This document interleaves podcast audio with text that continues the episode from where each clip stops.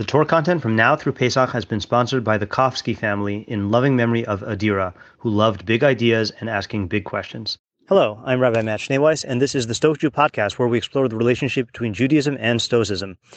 I don't know when I'm going to publish this, but I'm recording this on August 10th, 2023, and this is the week that the entire historic city of Lahaina in Maui, Hawaii, burned down. Uh, there were wildfires, and the the fires swept through the city at an unprecedented rate and just completely destroyed everything. Uh, as of now, there have been 36 deaths, and uh, I think lots of people are still missing. Uh, uh, the reports said that that the fire came through so quickly that people you know, some people had to just flee their homes and jump into the ocean uh, to save themselves. And I suggest that you look on the news or on on Twitter. I'm not going to call it X on Twitter. Uh, just to see the photographs and the videos of the devastation. I, I, have not seen anything like it. And yeah, I know that there have been wildfires uh, throughout, uh, you know, California and uh, and uh, Canada these last couple of years, but something about seeing, uh, you know, the footage of an entire city on the coast of Hawaii being destroyed. I don't know, maybe it's because I grew up in Hawaii that I can picture it more clearly, but uh, something about seeing that footage uh, is just, uh, I don't know, it's a different level of devastation in my mind. So when I was, uh, when I read about this, uh, my mind immediately went to Seneca, to letter number 91, which is uh, a subtitle on the lesson to be drawn from the burning of Lyon. And I just to give a little bit of of historical information here. So, and I didn't know this. I had to look this up on Wikipedia. Uh, this is in the uh, the the Wikipedia article, "The History of Lyon." So the city was burned to the ground, but apparently we only know about it. It says here uh, I'll just read this paragraph. It says Under Nero in 64 AD, the Romans of Lyon supported the victims of the Great Fire of Rome by sending the sum of 4 million sesterces, sesterces, I don't know how to pronounce that. The following year, they them, they were themselves the victims of another fire, and Nero sent the same amount to rebuild the city. This fire, known only by a, t- a text by Seneca, has never been corroborated by archaeological evidence of a fire. Okay, but obviously this thing actually happened. It just happens to be we only know about it through Seneca. So my mind went to this letter. This is the letter that is the source of the uh, the uh, on my Stoic coin, uh, my Premeditatio Malorum coin, uh, the line all the terms of our human lot should be before our eyes exile war torture and shipwreck. Um, and uh, but seneca was writing about the destruction of this city. And initially when i was planning this episode i was going to just read uh, try to find some short excerpt. But i think we haven't had an, uh, an episode in a long time where i read a large chunk of Seneca's writings, and I think here it's appropriate. I'm not going to say why until after I read the excerpt, but I would like to read most of the letter. So, um, so I guess I would advise you to just uh, I don't know, just to listen and let it wash over you. Uh, that's that's how I find I gain the most from Seneca's writings. Okay, so letter number 91 on lesson to be drawn from the burning of Lyon. Our friend Liberalis is now downcast, for he has just heard of the fire which has wiped out the colony of Lyon. Such a calamity might upset anyone at all, not to speak of a man who dearly loves his country. But this incident has served to make him inquire about the strength of his own character, which he has trained, I suppose, just to meet situations that he thought might cause him fear. I do not wonder, however, that he was free from apprehension touching an evil so unexpected and practically unheard of as this, since it is without precedent. For the fire has damaged many a city, for fire has damaged many a city, but has annihilated none. Even when fire has been hurled against the walls by the hand of a foe, the flame dies out in many places, and although continually renewed, rarely devours so wholly as to leave nothing for the sword.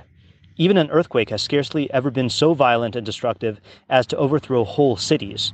Finally, no conflagration has ever blazed forth so savagely in any town that nothing was left for a second. So many beautiful buildings, any single one of which would make a single town famous, were wrecked in one night. In time of such deep peace, an event has taken place worse than men can possibly fear, even in time of war. Who can believe it? When weapons are everywhere at rest, and when peace prevails throughout the world, Lyon, the pride of Gaul, is missing. Fortune has usually allowed all men, when she has assailed them collectively, to have a foreboding of that which they were destined to suffer. Every great creation has had granted to it a period of reprieve before its fall, but in this case only a single night elapsed between the city at its greatest and the city non existent. In short, it takes me longer to tell you it has perished than it took for the city to perish. All this has affected our friend Liberalis, bending his will, which is usually so steadfast and erect in the face of his own trials. And not without reason has he been shaken, for it is the unexpected that puts the heaviest load upon us. Strangeness adds to the weight of calamities, and every mortal feels the greater pain as result of that which also brings surprise. Therefore, nothing ought to be unexpected by us. Our minds should be sent forward in advance to meet all problems, and we should consider not what is wont to happen, but what can happen.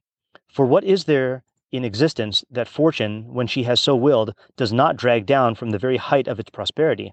And what is there that she does not the more violently assail, the more brilliantly it shines? What is laborious or difficult for her?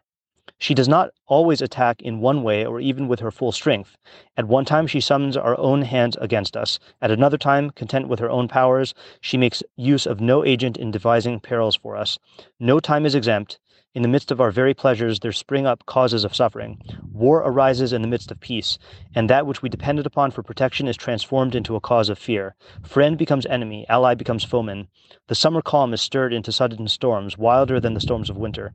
With no foe in sight, we are victims of such fates as foes inflict, and if other causes of disaster fail, excessive good fortune finds them for itself.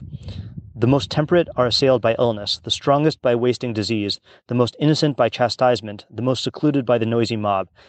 Chance chooses some new weapon by which to bring her strength to bear against us, thinking we have forgotten her.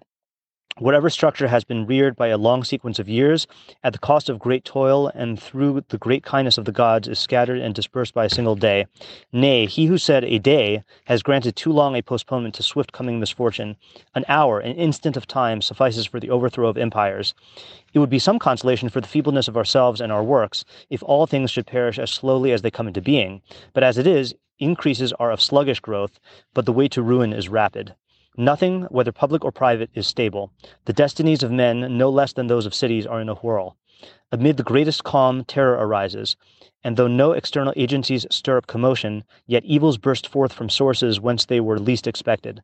Thrones which have stood the shock of civil and foreign wars clash to the ground, though no one sets them tottering. How few the states which have carried their good fortune through to the end. We should therefore reflect upon all contingencies, and should fortify our minds against the evils which may possibly come. Exile, the torture of disease, wars, shipwreck, we must think on these. Chance may tear you from your country or your country from you, or may banish you to the desert. This very place, where throngs are stifling, may become a desert. Let us place before our eyes in its entirety the nature of man's lot, and if we would not be overwhelmed or even dazed by those unwanted evils as if they were novel, let us summon to our minds beforehand not as great an evil as oftentimes happens, but the very greatest evil that possibly can happen. We must reflect upon fortune fully and completely. How often have cities in Asia, so often in, in have been laid low by a single shock of earthquake? How many towns in Syria, how many in Macedonia have been swallowed up? How often has this kind of devastation laid Cyprus in ruins? How often has Paphos collapsed? Not infrequently are tidings brought to us by the utter destruction of our entire cities, yet how small a part of the world are we to whom such tidings often come? Let us rise, therefore, to confront the operations of fortune, and whatever happens, let us have the assurance that it is not so great as rumor ad- advertises it to be. A rich city has been laid in ashes, the jewel of the provinces, counted as one of them, and yet not included with them. Rich though it was, nevertheless it was set upon a single hill, and that not very large in extent. But of all those cities, of whose magnificence and grandeur you hear today, the very traces will be blotted out by time. Do you not see how in Achaea the foundations of the most famous cities have already crumbled to nothing, so that no trace is left to show that they ever even existed? Not only does that which has been made with hands totter to the ground, not only is that which has been set in place by man's art and man's efforts overthrown by the passing days, nay, the peaks of mountains dissolve, whole tracts have settled, and places which once stood far from the sight of the sea are now covered by by the waves. The mighty power of fire has eaten away the hills through whose sides they used to glow, and has leveled to the ground peaks which were once most lofty, the sailor's solace and his beacon. The works of nature herself are harassed, hence we ought to bear with untroubled minds the destruction of cities. They stand but to fall, this doom awaits them, one and all. It may be that some internal force and blasts of violence which are tremendous because their way is blocked will throw off the weight which holds them down, or that a whirlpool of raging currents, mightier because they are hidden in the bosom of the earth, will break through that which resists its power, or that the vehemence of flames will burst asunder the frameworks of the earth's crust, or that time from which nothing is safe will reduce them little by little, or that a pestilential climate will drive their inhabitants away, and the mold will corrode their deserted walls. It would be tedious to recount all the ways by which fate may come, but this one thing I know all the works of mortal man have been doomed to mortality, and in the midst of things which have been destined to die, we live. Hence, it is thoughts like these and of this kind which I am offering as consolation to our friend Liberalis, who burns with a love for his country that is beyond belief. Perhaps its destruction has been brought about only that it may be, be raised up again to a better destiny. Oftentimes, a reverse has but made room for more prosperous fortune. Many structures are fallen only to rise to a greater height. Timagenes, who had only a grudge who had a grudge against Rome and her prosperity, used to say that the only reason he was grieved when conflagrations occurred in Rome was his knowledge that better buildings would arise than those which had gone down in the flames. And probably in the city of Lyon, too, all its citizens will earnestly strive that everything shall be rebuilt better in size and security than that which they have lost. May it be built to endure and under happier auspices for a longer existence. This is indeed but the hundredth year since this colony of Lyon was founded, not the limit even of a man's lifetime. Led forth by Plancus, the natural advantages of its site have caused it to wax strong and reach the numbers which t- it contains today. And yet, how many calamities of the greatest severity has it endured within the space of an old man's life?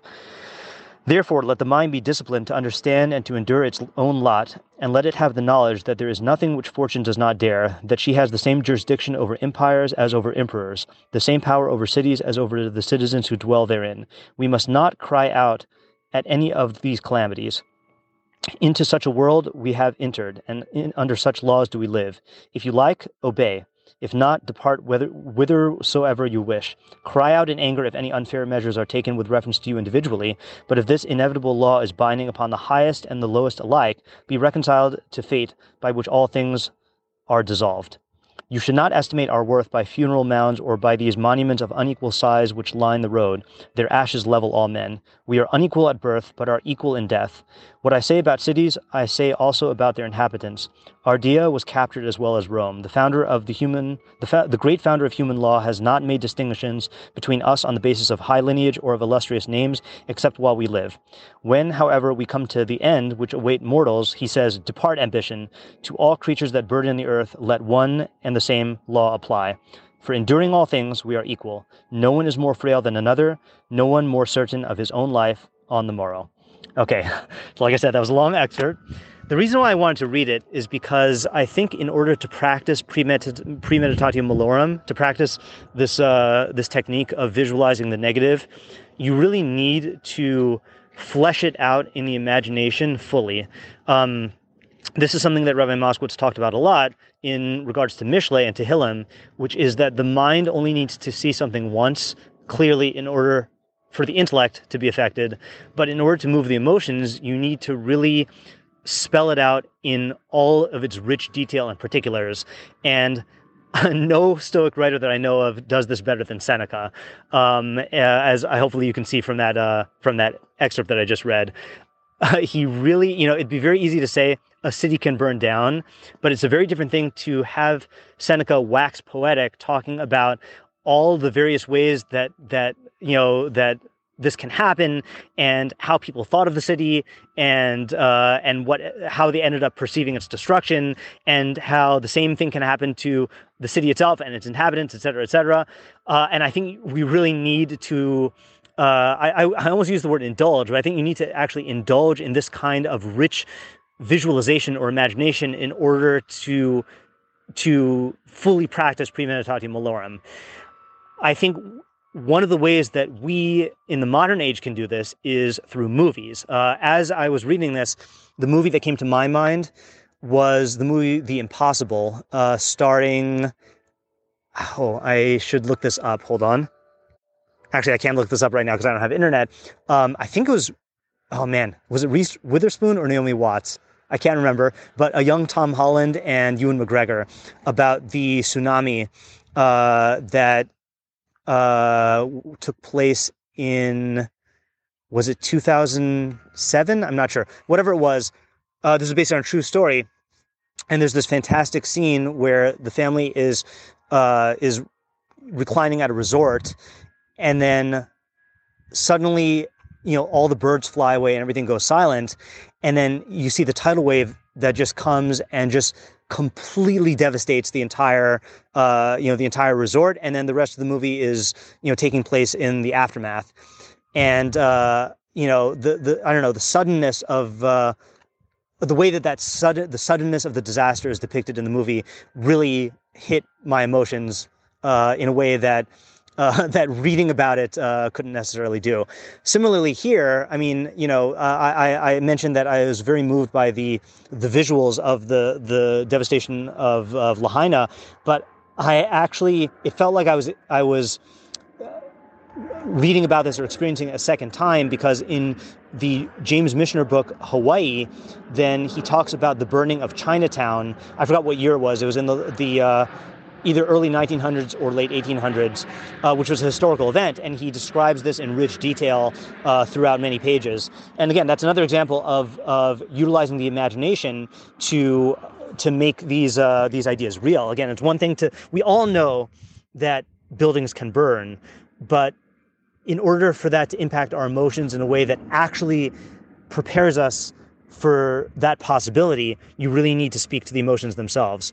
And I, uh, I don't know if any of you were thinking about this when you listened to this, but I think that uh, again, one of the main advantages that we have as Jews is that many of these these Stoic practices are actually part of halacha, and the practice that, uh, or the the halachic institution that I was thinking of as I read this was the three weeks, the nine days, and Tisha B'av. I mean, we literally every year go through an experience of of devoting an entire day to reliving and re-experiencing the national trauma of the destruction of our greatest city and our greatest um, our, our greatest asset, the the Beis Mikdash, and the exile and and uh, and massacre of our people. Uh, and we do this every year, and it you know to the extent that we actually allow ourselves to feel those feelings and really in, in, engage in you know listening to Eicha and reading the kinos and engaging in the mourning to the extent that we we we do that and we allow ourselves to feel these feelings it will uh, god willing uh, or i guess god not willing depending on how you look at it prepare us for the next time that a calamity of this scale befalls the Jewish people. And I mean, let's be honest, we're due for one. I mean, the the, the Holocaust was the the last uh, major event of that scale that happened to our people, and it's uh, you know we're getting close to uh, to you know 100 years uh, since that happened. I mean, uh, what are we now? I, I don't know. You know, uh, I, I can't do the math. I don't know the, the exact years when the Holocaust happened, but um, you know, we are due for one. And so I, I, I think you know, when especially when I read this line from the letter. When he says, A rich city has been laid in ashes, the jewel of the provinces, counted as one of them and yet not included with them. I mean, that line could have been taken out of Eicha about Yerushalayim. Um, so, you know, I, I, think that it's very easy, as is the case with uh, much of halacha, it's easy to go through these, these practices and read these psukim and and uh, recite these kinos, and to do it in a mindless way, without actually taking that extra step of of of thinking about the fact this could happen to us. I mean, how many people, when they read about the destruction of the ancient Yerushalayim, think about the fact that our present day Yerushalayim could be attacked and destroyed again? I mean, God could easily let that happen. Uh, and uh, I, I, think that the that we, it would it would be wise for us to use the tools that we've been given by halacha to practice this technique in the event that something like that could happen. And and truthfully, we have all experienced something like this in the form of COVID and the uh, the pandemic that came. I mean, uh, not as suddenly as a wildfire, but but much more suddenly than we expected, uh, in the sense that that uh, from one week to the next, then the world shut down and remained shut down uh, for uh, for for you know for a year. you know, we, we we all live through that trauma, and and uh, it's very tempting to just kind of move on and forget it. But we should think about it and not just think about it, but re-experience those feelings that we felt and find some way to to drive home the point that something like that can happen again. So these are the thoughts that I have this morning upon reading uh, about what's happened to Lahaina. Uh, and again, you know, my heart goes out to the people of Maui, uh, but to anyone who who thought that something like this couldn't happen, I mean, this could happen to anybody. I mean, I'm I'm right now I'm standing in the Pacific Northwest, and the Cascadia superquake could happen that could just destroy hundreds of uh, of cities uh, and uh, result in turmoil. I mean, that it could happen instantaneously. Um, and the you know the thought that this uh, that this can't happen is just fake, is just false. And as Seneca said, the only way to really you know uh, uh, lessen the blow is to is to think about this and meditate on it uh, in advance and uh, and know that things like this can happen. Um, I'll end with one anecdote.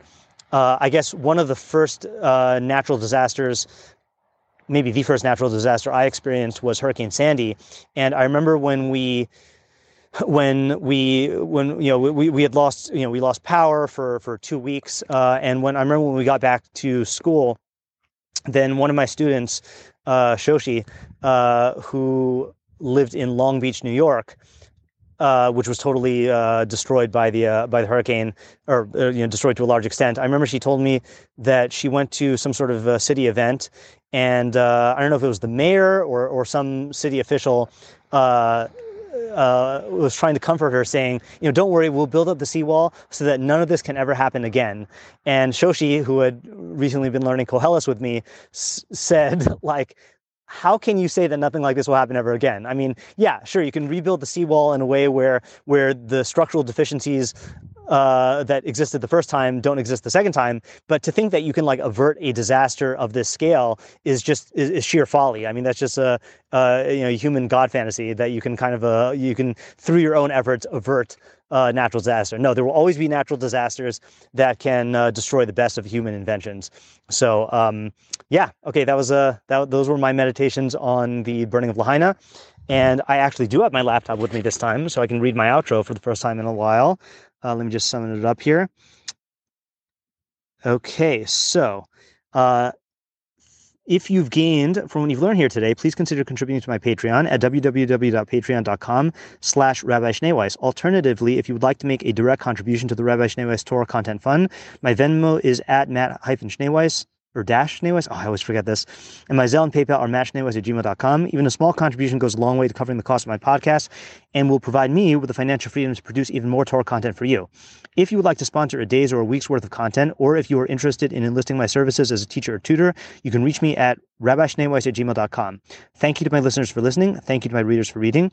And thank you to my supporters for supporting my efforts to make Torah ideas available and accessible to everyone.